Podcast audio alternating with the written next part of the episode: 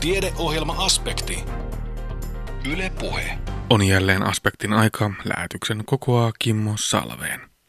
Aspektissa kuullaan tällä kertaa vanhusten asumisesta ja syömisen taidosta, joka on monilla hukassa. Aivan aluksi kuitenkin puhumme kaikkialla ympäristössämme olevista sähkömagneettisista kentistä. Pienitaajuisten magneettikenttien lähteitä ovat esimerkiksi erilaiset kodin sähkölaitteet tai sähkölinjat ja sähkökaapelit.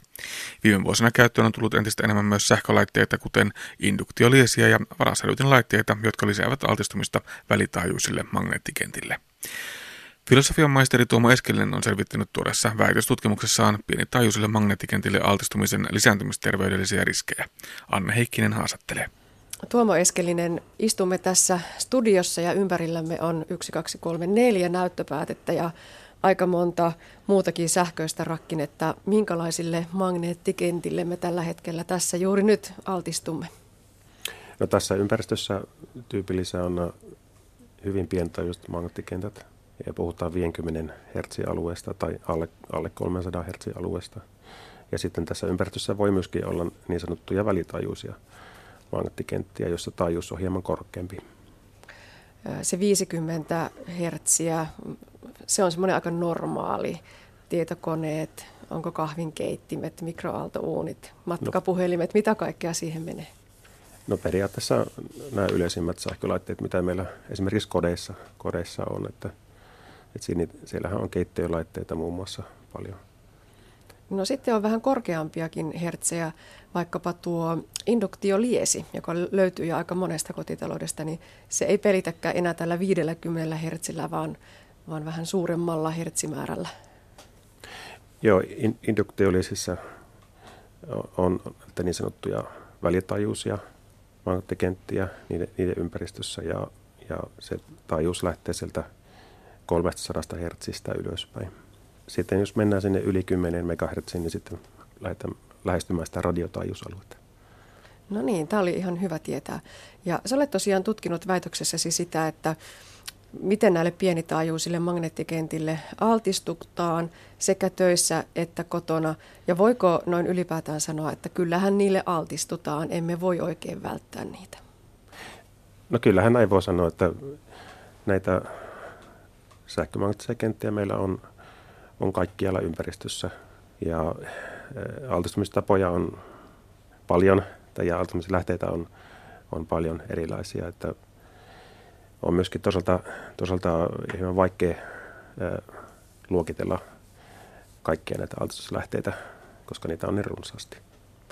Tämä on kuitenkin myös aika paljon ajatuksia ja puhetta, mielenkiintoa herättävä asia. Monesti herätetään sitä kysymystä, että onko näistä pienitaajuisista magneettikentistä ihmisille terveydellistä haittaa. No ylipäätään mitä sanoisit? Pitääkö olla huolissaan? No, no yleisesti ottaen en osaa sanoa, että pitäisi olla erityisen, erityisen huolissaan. Mutta on kuitenkin joitakin tilanteita, missä altistuminen on, on niin voimakkaampaa.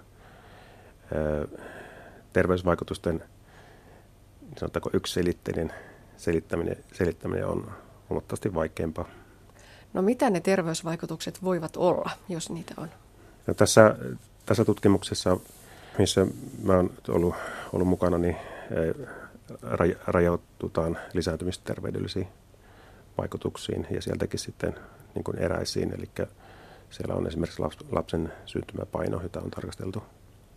Miksi juuri tämä lisääntymisterveys oli tässä näkökulmana?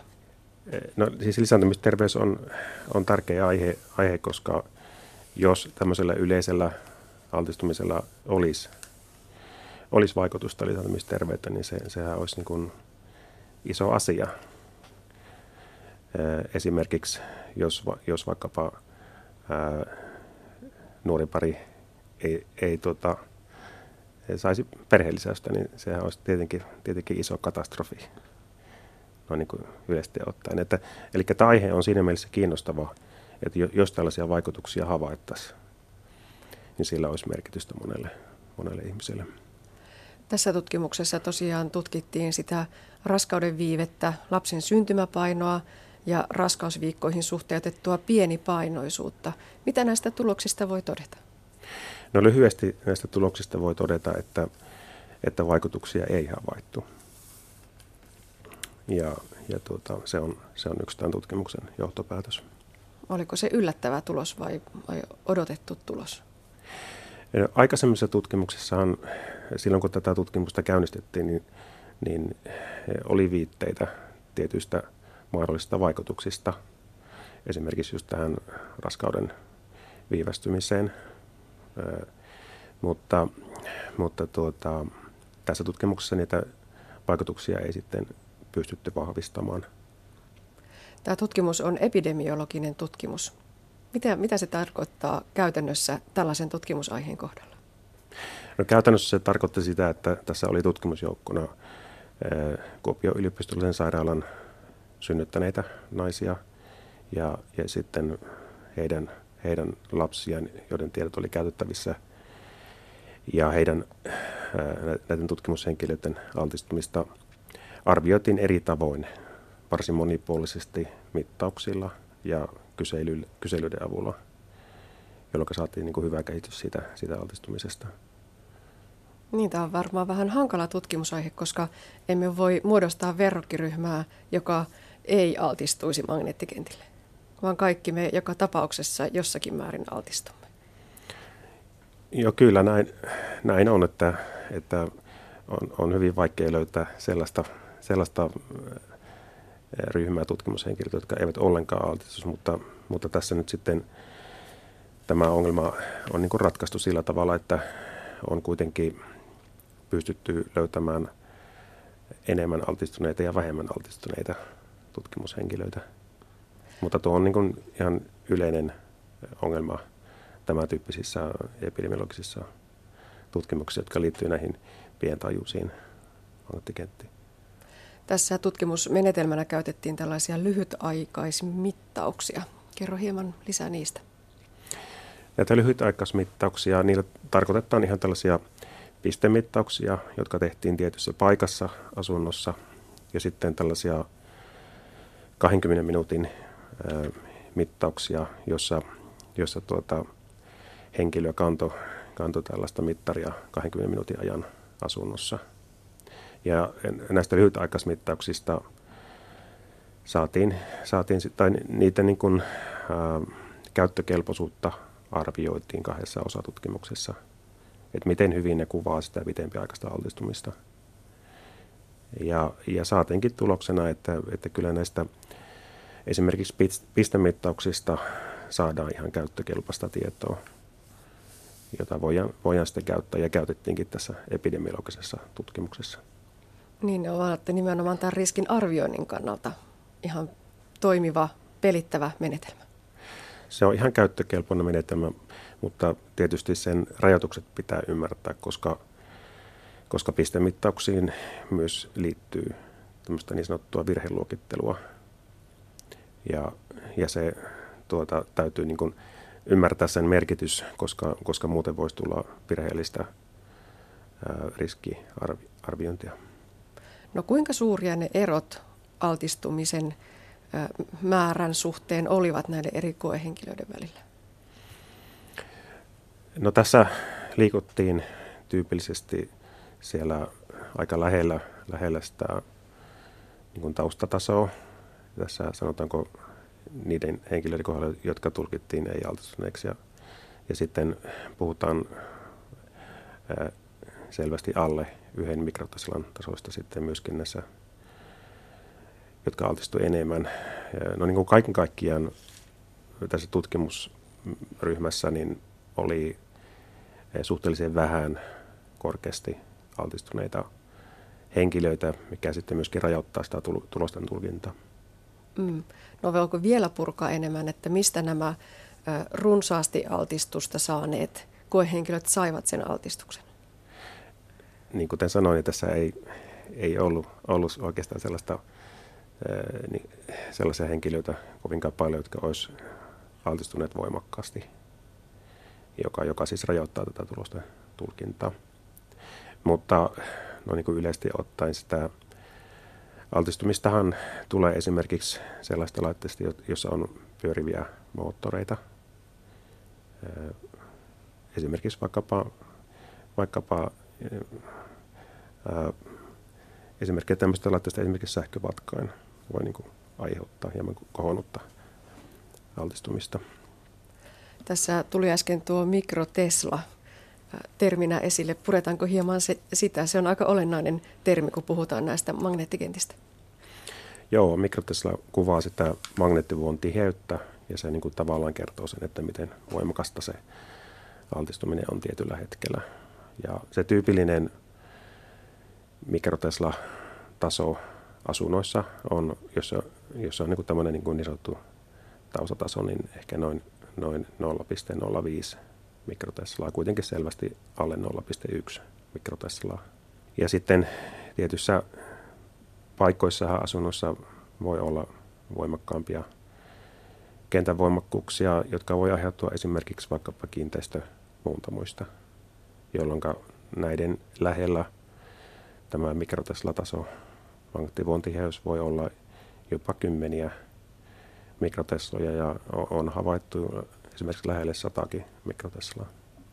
No onko meillä olemassa mitään määriteltyjä turvallisia raja-arvoja näille mikrotesloille?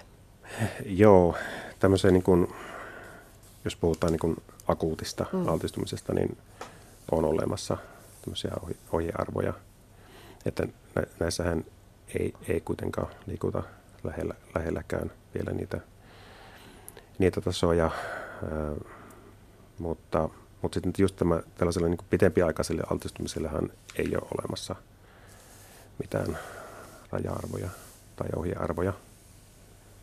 Ja tässä epidemiologisessa tutkimuksessa oikeastaan se ei, se ei ole kauhean oleellista, että, että ylittyykö se ohjearvo tai ei. Että halutaan vain löytää, löytää sellaisia tutkimushenkilöitä, jotka altistuu enemmän verrattuna johonkin toisiin. No yksi tässä tutkimuksessa mukana olleista altistuvista henkilöryhmistä olivat kassatyöntekijät. Tuomo Eskelinen, mitä tästä osatutkimuksesta voi todeta? Joo, tämä kassatyöntekijöiden äh, magneettikentän altistumisen arviointi liittyy siihen, että, että kun tämä tässä välitaajuusalueella näillä yli 300 Hz kentillä, kentillä on, voi ajatella, että on, on niin altistuminen kasvamassa johtuen juuri esimerkiksi näistä induktiolisista ja varasälyttimistä, niin sitten haluttiin selvittää, että minkä verran kassatyöntekijät altistuu magneettikentille, koska heidän työympäristössään on suhteellisen paljon varasälyttimiä. Ja nämä varasälyttimet siis on, on tämmöinen välitajuisen magneettikentän lähde. No joko nämä tulokset ovat käytettävissä? Tulokset on käytettävissä ja, ja, ja tästähän tuloksena saatiinkin, että kassatyöntekijöistä on, on ihan selkeästi löydettävissä sellaisia työntekijäryhmiä, jotka voi altistua niin kuin iso, isommille magneettikentille kuin, kuin muualla ympäristössä, joka sitten tämä tulos on hyödyllinen, hyödyllinen sitten näihin jatkossa tehtäviin epidemiologisiin tutkimuksiin. Et tässä tutkimuksessahan kansatyöntekijöiden altistumisen ja terveysvaikutusten välistä yhteyttä ei tutkittu, ainoastaan sitä altistumista. Ja tähän liittyen on käynnissä EU-rahoittama terveysvaikutustutkimus, joka sitten aikanaan tuo varmaan vastauksen myös tähän kysymykseen. Kyllä, Keronimo-hanke on, on menossa ja se varmasti tulee tuottamaan sitten tietoa näistä mahdollisista terveysvaikutuksista. No mutta väitöstutkimus nyt on, on valmis, tulokset ovat käytettävissä. Mitä aineistosta jäi vielä sellaista, mitä olisi kiinnostavaa lähteä penkomaan lisää? No kyllä varmasti mielenkiintoinen havainto on tämä, tämä tuota, kassatyöntekijöiden altistuminen ja, ja niin kuin niiden mahdollisten terveysvaikutusten selvittäminen jatkossa niin on, on niin kyllä, kyllä paikallaan. No voiko tästä seurata käytännön toimia, kuten sellaista, että vaikkapa niitä varasälytin järjestelmiä sijoitetaan myymälöissä eri tavalla kuin nyt nimenomaan ajatellaan, että turvataan se kassatyöntekijöiden terveys? No jos halutaan, halutaan niin kuin tietyllä varovaisuusperiaatteella toimia, niin kyllähän altistumista pystytään vähentämään suhteellisen helpoilla konsteilla sekä teknisesti sillä, sillä että mitä tekni, tekniikkaa käytetään, tai sitten sijoittelemalla ne varasälytinportit kauemmaksi työntekijöistä. Et suhteellisen yksinkertaisella keinolla kyllä on, on mahdollista pienentää, pienentää altistumista. No entä sitten kotona? Onko jotain, mitä altistuksen pienentämisen eteen voi kotioloissa tehdä? Induktioliesien oikea käyttö vähentää hajasäteilyä. Esimerkiksi se, että käytetään oikein kokoista kattilaa siinä, siinä oikeassa, täsmälleen oikeassa kohdassa sitä induktioliettä, niin se, se vähentämällä sitä hajasäteilymäärää määrää pystytään myöskin pienentämään altistumista. Näin totesi filosofian maisteri Tuomo Eskelinen, joka väitteli aiheesta Itä-Suomen yliopistossa. Ikääntyneiden asumiselle on teoriassa olemassa useita vaihtoehtoja. Keskustelu käy kuitenkin kuumana lähinnä ääripäiden, eli kotona asumisen tukemisen ja laitoshoidon järjestämisen näkökulmista, ja kaikki näiden välille mahtuva tahto jää tämän keskustelun jalkoihin. Millaisia asumisen muotoja on siis tarjolla? Lähdetään kysymään tätä Itä-Suomen yliopiston sosiaalityön professori Sari Rissaselta. No tietysti koti on jokaiselle se paras paikka, missä ihmiset haluaa asua. Siellä on se tuttu ympäristö ja omat läheiset ympärillä ja jotenkin se niin kuin elämä on rakentunut sen kodin ympärille hirveän monella, varsinkin siinä vaiheessa, kun ikääntyminen rupeaa olemaan vahvemmin ja vahvemmin omassa elämässä mukana. Millaisia ongelmia siellä kotona tukea ihan konkreettisesti tarvitaan? No tietysti yksi kysymys on se, että asuuko maaseutuympäristössä vai kaupunkiympäristössä. Että maaseudulla usein välimatkat tekee niitä ongelmia, eli että miten pääsee kauppaan tai miten pääsee sitten liikkumaan talviaikaa, jos on paljon, paljon luminen talvi esimerkiksi. Mutta tietysti sitten kodin, kodin sisäympäristössä liittyy myös liikkumiseen aika useasti ne ongelmat, että miten siellä pystyy liikkumaan, että onko tarpeeksi isot oviaukot tai onko sitten liian paljon sellaisia niin kuin tiloja, jotka on raskaita esimerkiksi siivota, että ei jaksa enää siivota tai ei enää jaksa itse tehdä omaa ruokaa. Ja siinä tulee niitä ongelmia sitten monesti tuo esteettömyys vaatisi ihan pieniä asioita.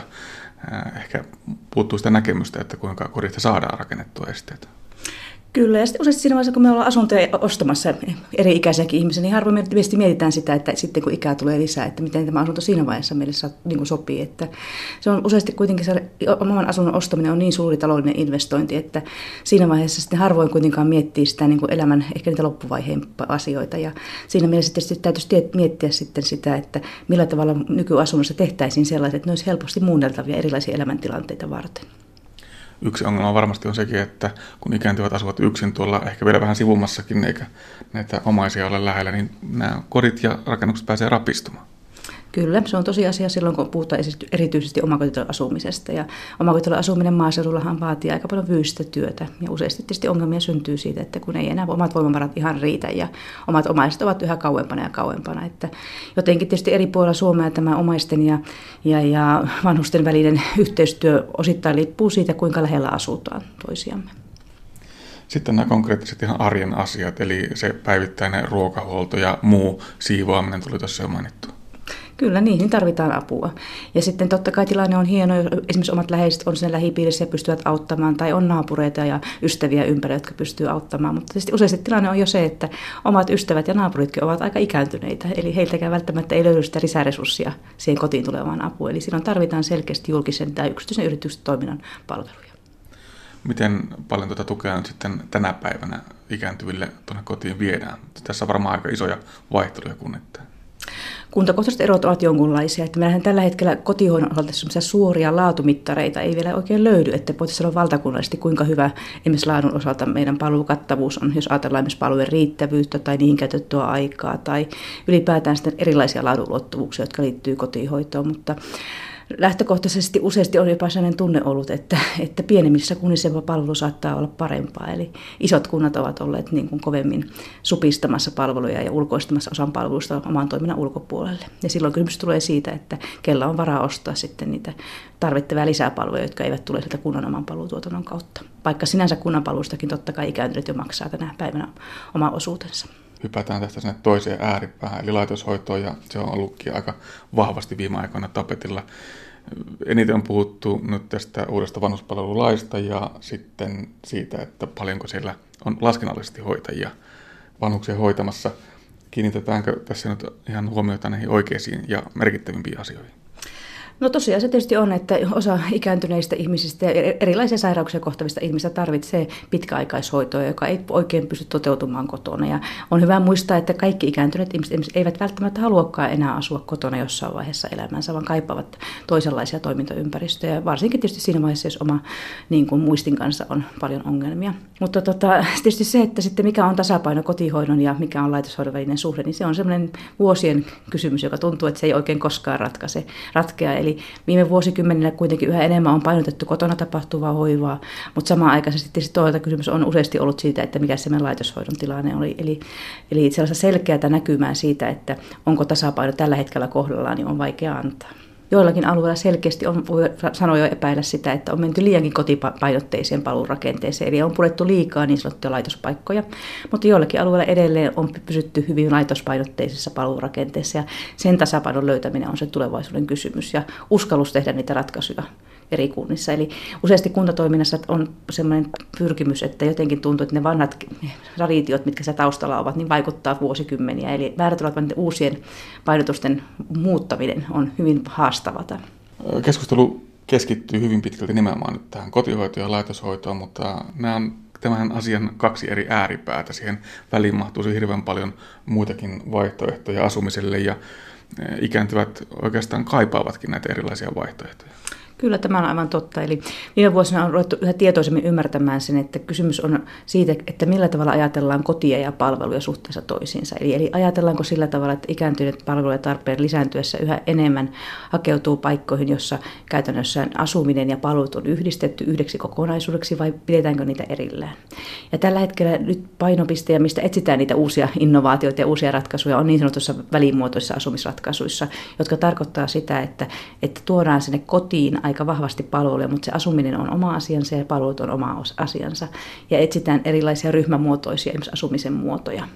Eli, eli etsitään sitä, että jotenkin saataisiin sitä hyvää tukea, mitä saadaan muista asukkaista ja niistä mahdollista ulkopuolista toimijoista, jotka osallistuu siihen hoivaan siellä toiminnassa, mutta määrätyllä tavalla tietty autonomia ja itsenäisyys ja tämmöinen oma kodin tunne säilyisi pitkään myös siellä uudessa asumismuodossa eikö se ole aika vaarallistakin, jos työkaluvalikoimassa on vaihtoehtona vain se kotihoidon tukeminen ja sitten se laitoshoito, sen kotona pärjäämisen hetkellinen kärsiminen esimerkiksi vaikkapa jonkun jalkavian tai muun takia, jos se vie suoraan laitoshoitoon, niin sieltä ei välttämättä monesti enää palata.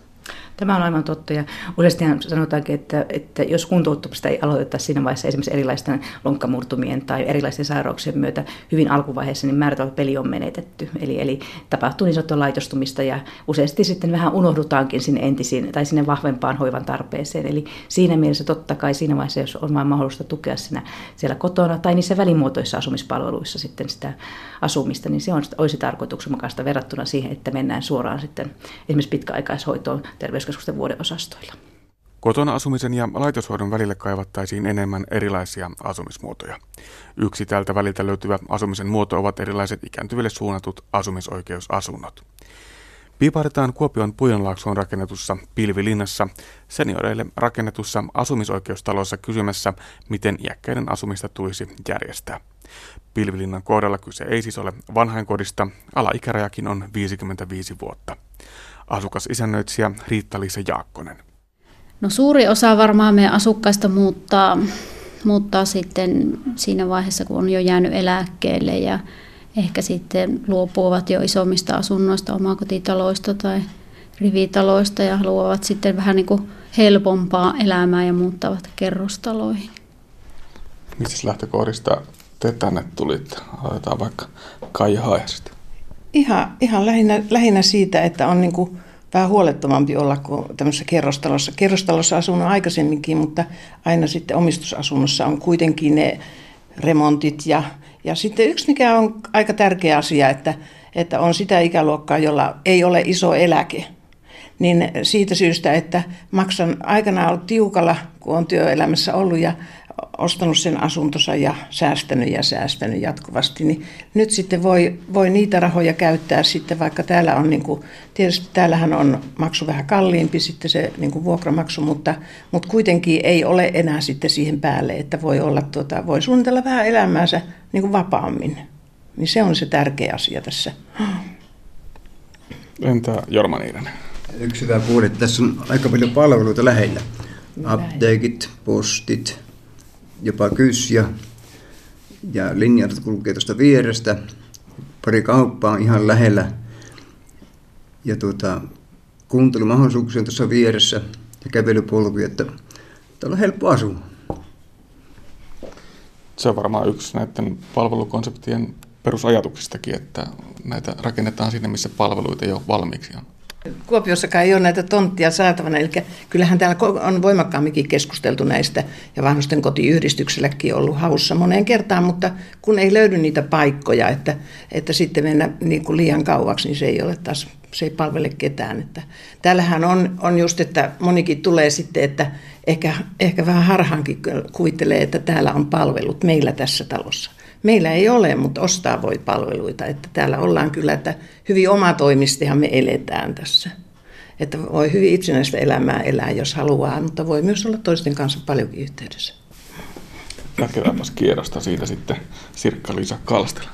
No minä näin niitä ensimmäisiä kirjoituksia lehdestä, kun puhuttiin näistä alueista, että tänne rakennetaan tämmöinen senioritalo ja kiinnostuin välittömästi.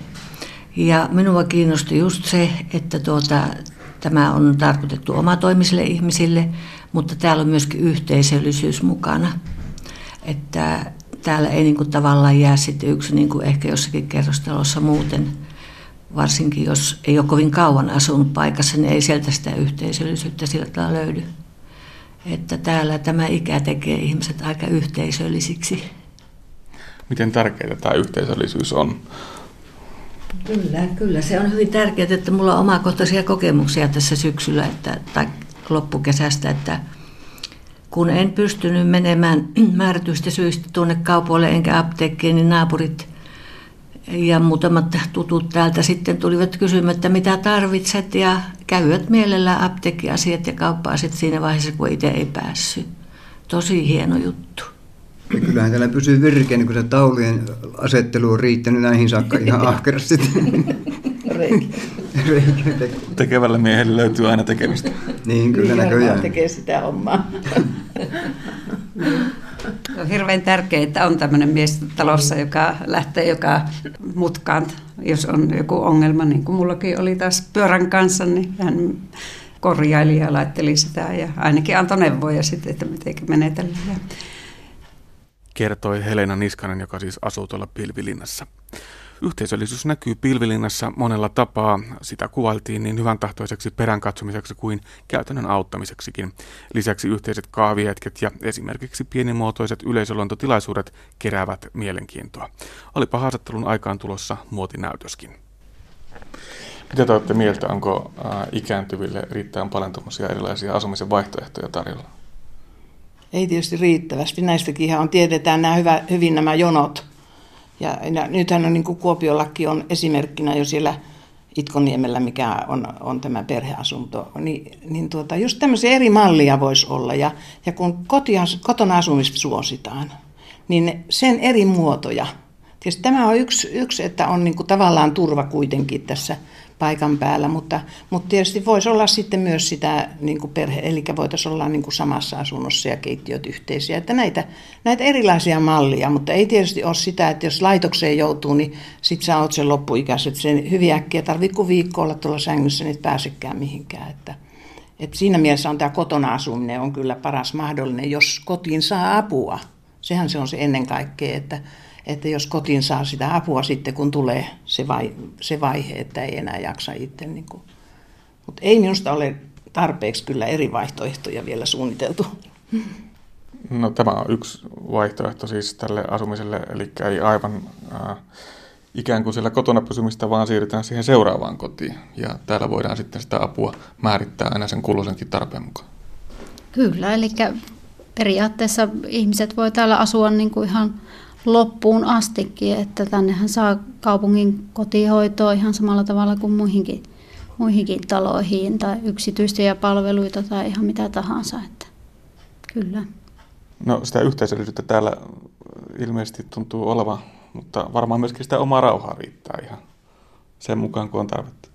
Niin sen oma itsensä tarpeen mukaan, eli toivottaisiin ainakin sillä lailla, että jokainen tulisi siihen, jos, jos niin kuin haluaa tulla, mutta ei ketään pakoteta mihinkään. Eikä, mutta tuota, tässä on mahdollisuus vaan kaikkien tulla mukaan. Että, ja erilaisia, niin kuin on paikalla täällä tuolla yläkerrassa kerhohuoneessa, niin on niitä mahdollisuuksia sitten kerhoja, erilaisia kerhojahan tässä on. Ja, ja sitten tuo palvelutalolla, niin siinä on mahdollisuus mennä siellä. Eläkeläisjärjestöillä on erilaisia toimintoja tuossa, niin, niin niihin pääsee mukaan. Että, ja omia ideoitahan sitä tietysti aina. Kyllä, tuota, kyllä täällä niin kuin, meillähän oli keväälläkin, niin oli, tekivät, teki tänne kaikkia mahdollisia kukkalaitteita ja korttia ja että kaikkea semmoistakin, just askartelua, että vai, jos on huono kuntoinenkin, niin sitten voi tehdä semmoisia hommia.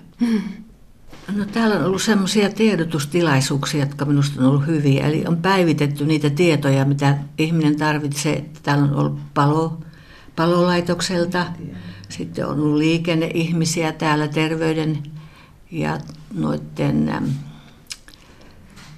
jäteongelmien selvittämistä on ollut. Tämä on minusta ollut tietopuolisesti hyvä, koska tässä iässä tahtoo kertaus, tai kertaus on ihan hyvä ja ne on unohtunut monelta ne asiat, että nämä on ollut hyviä, hyviä tilaisuuksia, myöskin joita ei minusta tavallisesti niin kuin jossakin tavanomaisessa kerrostalossa ehkä tule järjestettyä.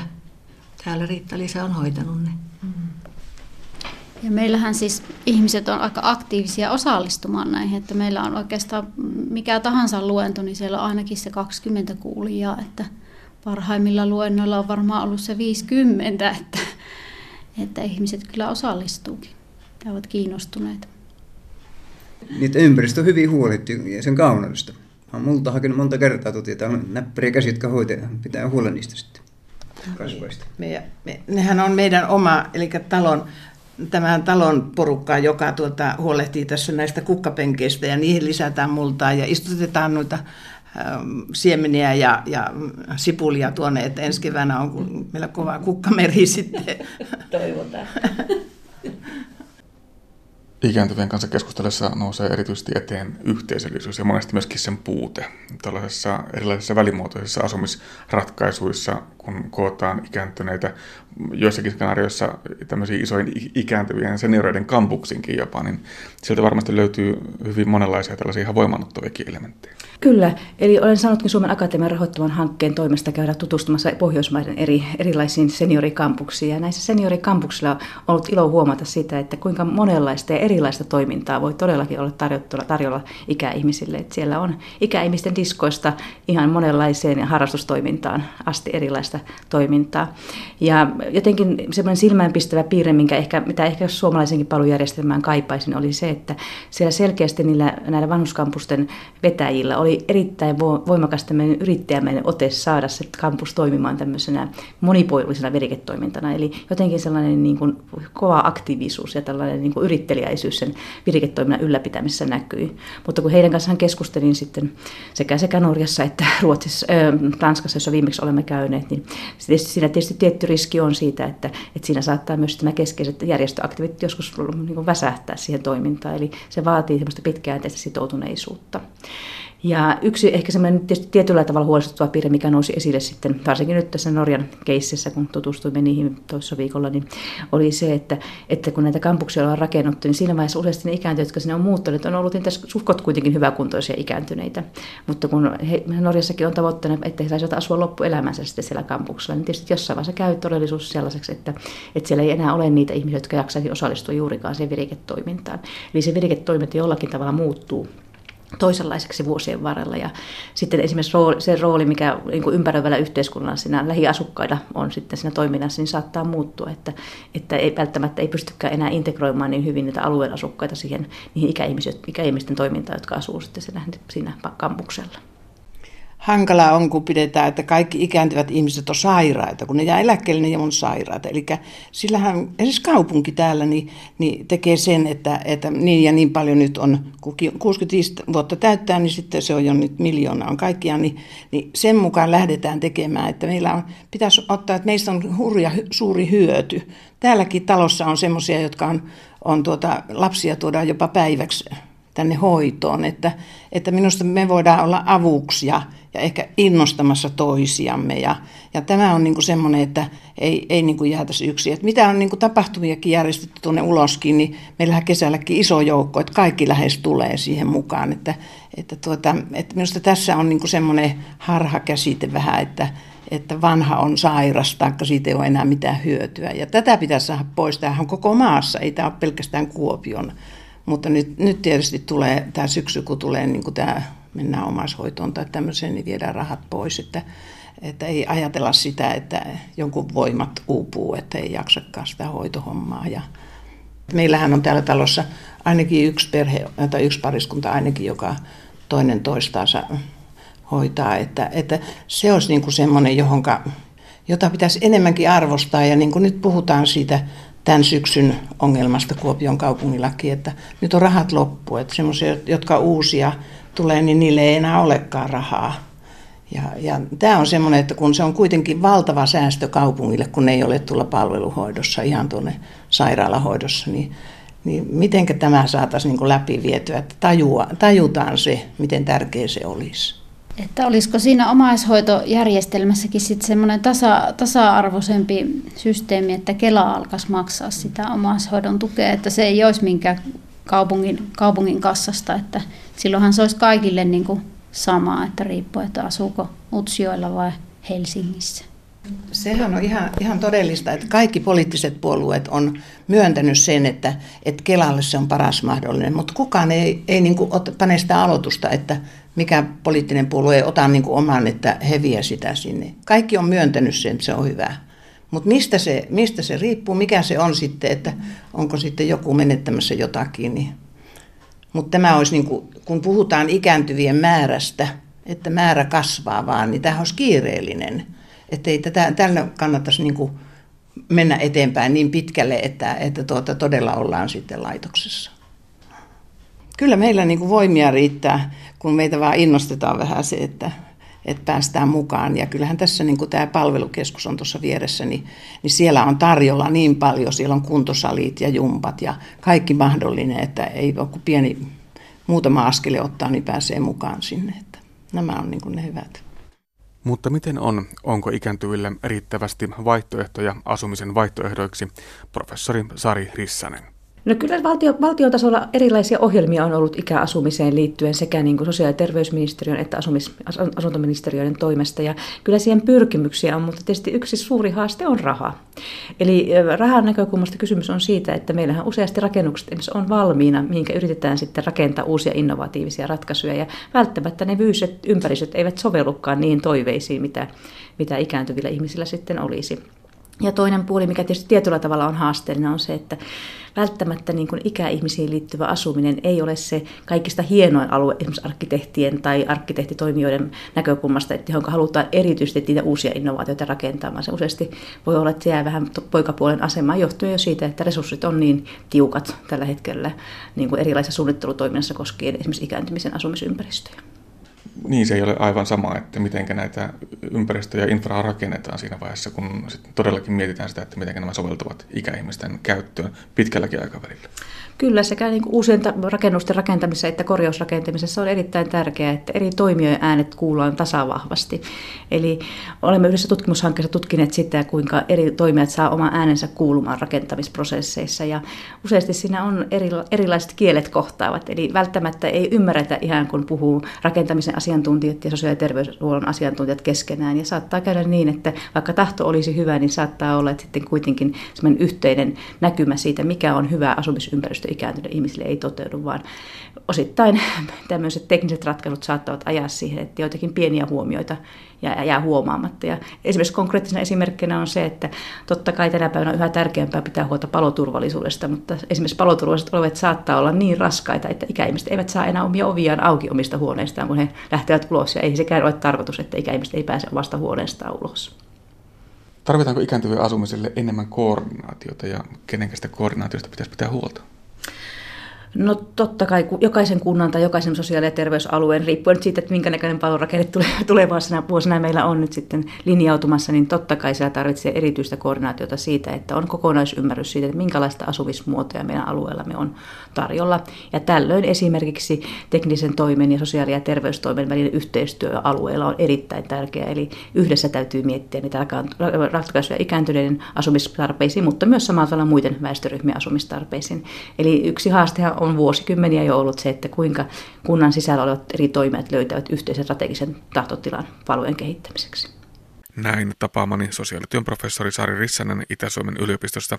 Edellä kuultu ohjelma on uusinta aspektissa kuulusta 10 kysymystä ikääntymisestä ohjelmasarjasta. Rento suhtautuminen syömiseen ja ruokaan on kateessa yhä useammalta meistä. Se on todellinen harmi, sillä tutkimusten mukaan syömisen taito on yhteydessä parempaan ruokavalion laatuun, matalampaan painoindeksiin sekä parempiin veren kolesteroliarvoihin. Yhtä lailla on todettu, että syömisen taito kärsii eniten henkilöille, joilla on eniten koettua stressiä. Tutkija Elina Järvelä-Reijonen on selvittänyt stressin ja syömisen välisiä yhteyksiä. Anne Heikkinen haastattelee. Tällä työpaikka-ravintolan terassilla on vielä hiljaista. Lounasaika ei ole ihan parhaimmillaan alkanut, mutta kohta varmaan tässäkin alkaa syöjiä tulla yhä enemmän. Puhumme siis syömisen taidosta. Tutkija Elina Järvelä-Reijonen, lähdetäänkö vähän purkamaan sitä käsitettä? Mistä puhutaan, kun puhutaan syömisen taidosta? No joo, syömisen taito on sellainen suhteellinen uusi ja aika laaja ajatus ja näkökulma siihen, että mitä semmoinen hyvä syöminen tavallaan voisi olla. Ja se on ö, tuolla Yhdysvalloissa yhden ö, tämmöisen ravitsemusterapeutin Ellyn Satterin kehittelemä ajatus. Ja se koostuu oikeastaan niin kuin neljästä osa-alueesta, tämä syömisen taito. Että niin kuin henkilö, jolla on sitä syömisen taitoa, niin hänellä on niin sellainen myönteinen, positiivinen suhtautuminen ruokaan ja syömiseen ja että se syöminen on niin rentoa ja joustavaa. Ja äh, sitten myös niin kuin, äh, tämä henkilö, jolla on syömisen taitoa, niin on, on niin kuin valmis äh, maistamaan uusia makuja ja on niin kuin, ähm, tavallaan sinut sen ruoan kanssa, että ei ole mitään rajoituksia. Sitten on kolmas osa-alue on sellainen, että, että se henkilö, niin kun, jolla on tätä syömisen taitoa, niin tunnistaa, kuuntelee, noudattaa siinä syömisessään ää, äh, nälän ja kylläisyyden tunteita.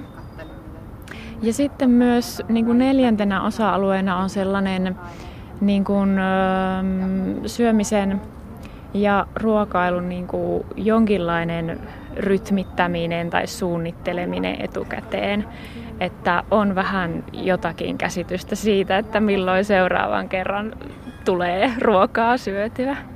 Mm, no voiko tämän kaikki tiivistää siihen, että on semmoinen hyvin mutkaton suhde siihen ruokaan ja syömiseen, että se ei nouse valtavan suureksi rooliksi siinä omassa elämässä? No joo, kyllä vois. Että, että se on tosiaan, se mutkaton on ihan hyvä, hyvä just, että se on sellaista rentoa ja myönteistä suhtautumista siihen syömiseen. Jos katsoo vaikkapa mediaa, niin voi ajatella, että syömisestä on tullut hurja hankalaa. Niin voiko ajatella, että tämä syömisen taito on yhä useammalta kadoksissa? No No kyllä tietysti kun seuraa, seuraa mitä mediassa on ja vähän kuulostelee miten ihmiset puhuu, niin, niin kyllä se ehkä vähän siltä, siltä vaikuttaisi. Että ehkä tämän tyyppistä ajatustapaa voisi vois niin kuin tuoda enemmän esille ja miettiä vähän semmoista rennompaa otetta siihen syömiseen. No milloin tästä syömisestä on tullut näin mahdottoman hankalaa?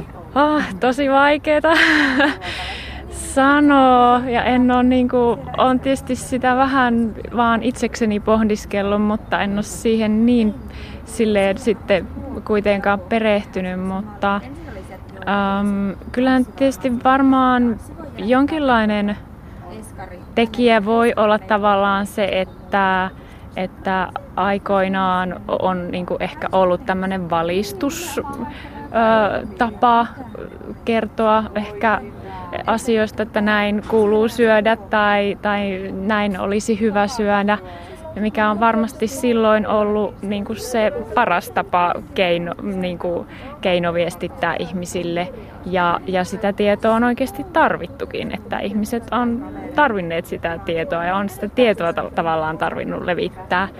Mutta ehkä nykypäivänä mm, on tosi monenlaisia näkemyksiä siitä ruuasta, että, että ö, niin kun on, on asiantuntijoita, mutta on sitten myös ehkä semmoisia itse oppineita tai, tai oman kokemuksensa perusteella asiasta ö, kovaan ääneen puhuvia, että, että tota, se on varmasti tänä päivänä tosi ristiriitasta ja, ja en niin kuin siinä mielessä yhtään ihmettele, jos tuntuu siltä, että ei oikein tiedä, miten pitäisi syödä. Niin, sitä tietoa tulee hurjasti ja hankala löytää se kultainen keskitie kaikkien niiden ihmediettien ja, ja, ja allergioiden ja, ja ruoka-ainerajoitusten rinnalla. Hukkuuko se asiallinen tieto helposti sinne viidakkoon? Mm, no kyllä se valitettavasti vähän siltä tuntuu, että, että se varmaan kyllä hukkuu. Ja voi tietysti olla, ymmärrän ihan hyvin, että ehkä ihmiset ei sitten enää välttämättä jaksa seurata koko, koko asiaa, kun ne viestit on niin ristiriitaisia. Aivan hiljattain Tanja Tilles-Tirkkonen väitteli Itä-Suomen yliopistossa ja hänellä yhtenä aiheena oli koululaiset ja koululaisten syömisen taito. Siellä vahvasti paneuduttiin siihen, että jo koulussa pitäisi siihen syömisen taitoon kiinnittää huomiota ja, ja se olisi se hyvä paikka myös vähän tsekata niitä kotienkin ruokailutottumuksia, että miten se lapsi vaikka koostaa sitä kouluruoka-annostaan. Mitä ajattelet Elina Järvelä-Reijonen, jos tehtäisiin aikuisille vastaava tutkimus, niin voisi olla aika kiinnostavaa tutkimustietoa. Joo, joo. Se olisi tosi, tosi mielenkiintoista ihan, koska tämä aika lailla tämä tutkimus tähän syömisen taitoon liittyen on vielä kun tämä on sieltä USAsta lähtöisin, niin aika paljon siellä, siellä niin kuin amerikkalaisessa väestössä jonkin verran taitaa olla ehkä espanjalaisissa väestöissä ja nyt sitten täällä Suomessa ollaan kiinnostuneita myöskin. On Karhusen Leilan johdolla ollaan ainakin täällä Kuopiossa, Kuopiossa siitä kiinnostuneita. No mutta mennään sitten tähän omaan aiheeseesi. Se on syöminen ja stressi. Aika kiinnostava yhtälö sekin. Aineistona sulla on tässä tämmöinen eliksiirit-tutkimus. Minkälainen materiaali, minkälainen aineisto? No joo, tota, eliksiirit-tutkimus oli sellainen tosi laaja monikeskustutkimus, eli täällä Kuopiossa, Itä-Suomen yliopistossa, meillä kliinisen ravitsemustieteen yksikössä. Sitten meillä oli mukana myöskin äh, Helsingin yliopistosta tutki, tutkimusryhmä ja myöskin Jyväskylä. Eli kolmella eri paikkakunnalla käytännössä tämä toteutettiin. Ja myöskin työterveyslaitoksen ja VTTn tutkijoita oli mukana. Että tämä oli semmoinen laaja laaja kokonaisuus ja meillä oli semmoinen reilu 300 tutkittavaa yhteensä. Ja he oli, heidät valittiin mukaan mm, ihan lehti-ilmoituksilla haettiin kiinnostuneita henkilöitä, niin he olivat tota, stressaantuneita ja työikäisiä, joilla oli, oli niin kuin ylipainoa tai lihavuutta, mutta ei vielä kuitenkaan mitään tyypin 2 diabeettista tai muuta tämmöisiä että heillä oli niinku ehkä riskiä, riskiä sellaiseen. Ja heiltä mitattiin hyvin monenlaisia asioita ja, ja tota, hyvin ne tutkittavat jakso, jakso vastailla meidän kysymyksiin ja tehdä kaikkea, mitä, mitä heistä kaikenlaista tietoa kerättiin. Ja, ja tosiaan öö, heille myös sitten annettiin vähän erityyppistä elämäntapaohjausta, mikä oli enemmän tämmöistä psykologistyyppistä. Ja, ja sitten jatkossa tulen sitten enemmän perehtymään ja tutkimaan sitten sitä, että miten se, sen tyyppinen ohjaus vaikutti siihen syömiseen ja niihin metabolisen oireyhtymän riskitekijöihin. No voiko sen tulokset, tai tämän tutkimuksen tulokset tiivistää jotenkuten niin, että, että jos on stressiä, niin se näkyy negatiivisella ta- tavalla siinä syömisessä? No joo, kyllä me sellaista nähtiin, mutta myös ei ihan kaikki ollut sillä tavalla, miten ehkä odotettiin. Että ihan kaikkea, kaikkea niin kuin ei nähty, mitä, mitä kuviteltiin etukäteen. Eli tota, kyllä ne, joilla oli eniten, tai jotka niin kuin kokivat olevansa niin kuin stressaantuneimpia, niin heillä oli enemmän niin kuin sellaista tunnesyömistä, että se syöminen perustui enemmän enemmän siihen, niin kuin, niihin tunteisiin tai varsinkin negatiivisiin tunteisiin ja vähemmän sitten kuunneltiin niitä semmoisia kylläisyyden tai nälän tunteita. Että näin he niin kuin raportoi sitä, että miten, miten he syö. Sitten tota, no juuri tätä syömisen taitoa oli vähemmän näillä, joilla oli sitä, sitä koettua stressiä eniten. Ja, ja myöskin tota, ne, ne, joilla oli sitä koettua stressiä eniten, niin heillä oli, oli sitten vähiten semmoista syömisen tietoista rajoittamista. No näkyykö se ihan vaikkapa ruoka-ainevalinnoissa, että, että siellä korostuvat ne periaatteessa huonot valinnat? No se olikin ihan mielenkiintoista, että sellaista me ei sitten kuitenkaan oikeastaan nähty tässä. Että äm, tietysti me nyt ei suoraan sitten tutkittu sitä yhteyttä, että vaikka nyt ne, joilla oli se syömisen taito vaikka huonompi, että miten he nyt sitten juuri söi. Mutta se, että kun me katsottiin, että miten se stressi oli yhteydessä siihen ruokavalioon, laatuun ja siihen, millaisia ruokavalintoja he teki, niin, niin se ei oikeastaan ollut se stressi yhteydessä niihin, että ainut mikä, mikä siellä sitten nousi esiin oli se, että ne, jotka, joilla tosiaan oli eniten sitä koettua stressiä, niin he käytti vähemmän täysjyväviljatuotteita. Että tietysti se oli siihen suuntaan, mitä niin kuin pysty vähän ennakoimaan, että, ja mikä on semmoinen yleinen ehkä näkemys, että stressi niin kuin heikentää sitä ruokavalion laatua. Mutta itse asiassa aikaisemmissakaan tutkimuksissa ei ole, ei ole läheskään kaikissa nähty sitä, että siinä mielessä tämä nyt oli ihan vielä niin kuin linjassa muiden aikaisempien tutkimusten kanssa. Mutta se, mitä se stressi tekee ruokavaliolle tai syömiselle, on se, että se lisää sitä tunnepitoista, tunnepohjaista syömistä. Kyllä, niin kuin se, se tässäkin meillä tutkimuksessa tuli esille. Ja, ja tosiaan niin kuin mitattuna sillä tavalla, että miten, miten tutkittavat itse niin kuin vastasi näihin kyselyihin, jossa kysyttiin sitä, sitä asiaa.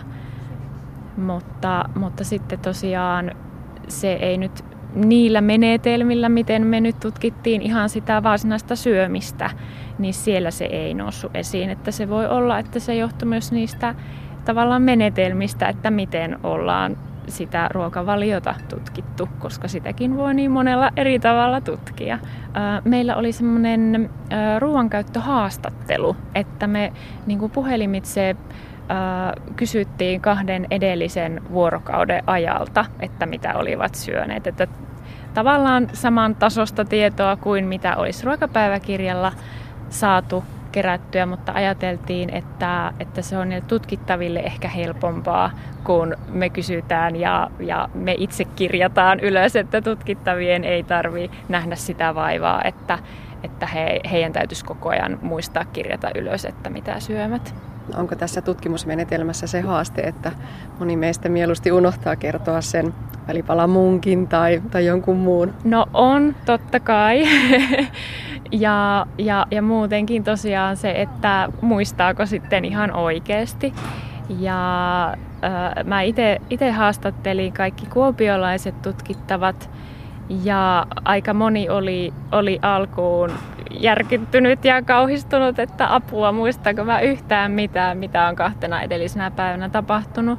Mutta siihen on, se on semmoinen ihan käytössä oleva menetelmä, tutkimusmenetelmä ja siinä on tietty sapluuna, miten siinä edetään ja mikä, miten niin kuin voidaan auttaa muistamaan niitä päivän tapahtumia ja, ja missä kohtaa siellä sitten on tullut syötyä. Että kyllä ne sitten muusta itsestä tuntuu, että se aika hyvin sieltä sitten kuitenkin tuli ja, ja monesti tutkittavat sitten itsekin lopuksi ihmettelivät, että miten hyvin olivatkaan sitten muistaneet, että kyllä niitä sitten sieltä alkoi tulla. Mutta totta kai se on mahdollista, että ei vaan muista, on syönyt jossain tuolla kiireessä menossa jotakin, niin ei sitä välttämättä tule edes sillä tavalla rekisteröityä, että nyt tuli syötyä jotain. No tuliko siellä tutkittavilta sellaisia kommentteja, että että et mitä kaikkea huikamala, että, että on aika paljastavaa, kun ne laitetaan sitten jollakin tavalla paperille tai esille ylipäätään, että mitä kaikkea on tullut syötyä. No joo, kyllä muutamat kommentoivat. Tietysti me ei sitä mitenkään kysytty, mutta että muutamat sillä tavalla kyllä kyllä kommentoivat tai, tai saattoi olla, että kun siihen tosiaan kuuluu, että lopuksi sitten kerrataan, että mä sitten aina luin sen päivän, päivän tavallaan ruokalistan, että mitä siellä oli tullut syötyä ja juotua, niin, niin kyllä se ehkä oli joillekin sellainen ihan herättelevä kokemus jo se.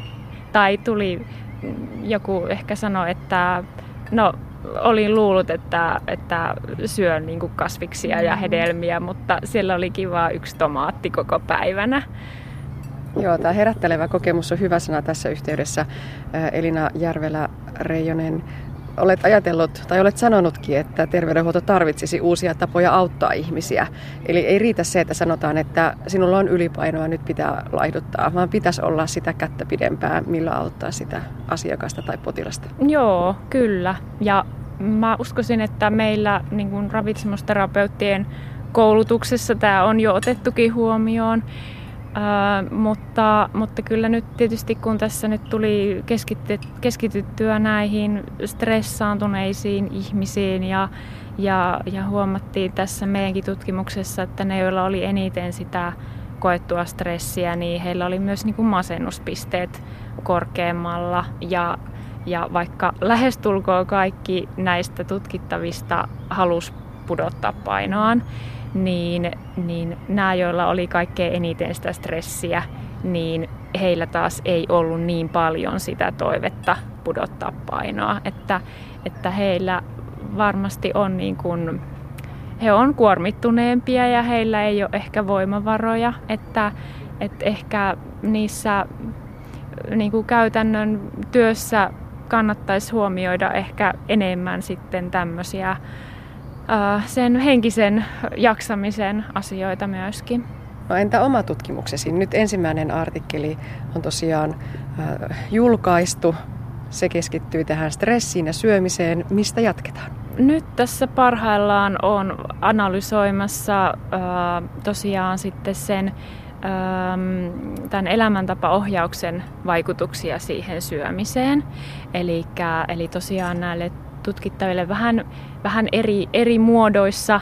Annettiin tällaista psykologista ähm, ohjausta, että äh, lähdettiin siitä liikkeelle, että mikä elämässä on niin kuin tärkeää ja mitkä on niin semmoisia arvoja elämässä, mitä mitä, mitä arvostaa ja mikä on niin kuin semmoista hyvää elämää minulle.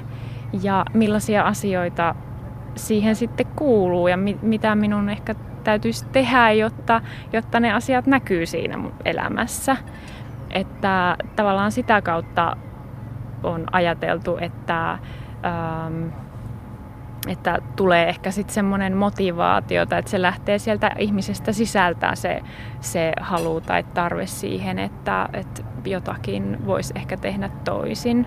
Ja myös semmoinen tietoisen syömisen harjoittelu kuuluu myöskin näihin, että, että oikeasti niin kuin pysähdytään siihen, siihen, kun on sitä, sitä ruokaa ja, ja vähän mietitään, että miksi, miksi olen syömässä, että onko nyt oikeasti nälkä vai, vai tekeekö mieli, vaan että sen tyyppisen niin kuin ohjauksen vaikutusta sitten näihin syömiskäyttäytymiseen ja siihen ruokavalion laatuun on nyt, nyt parhaillaan analysoimassa.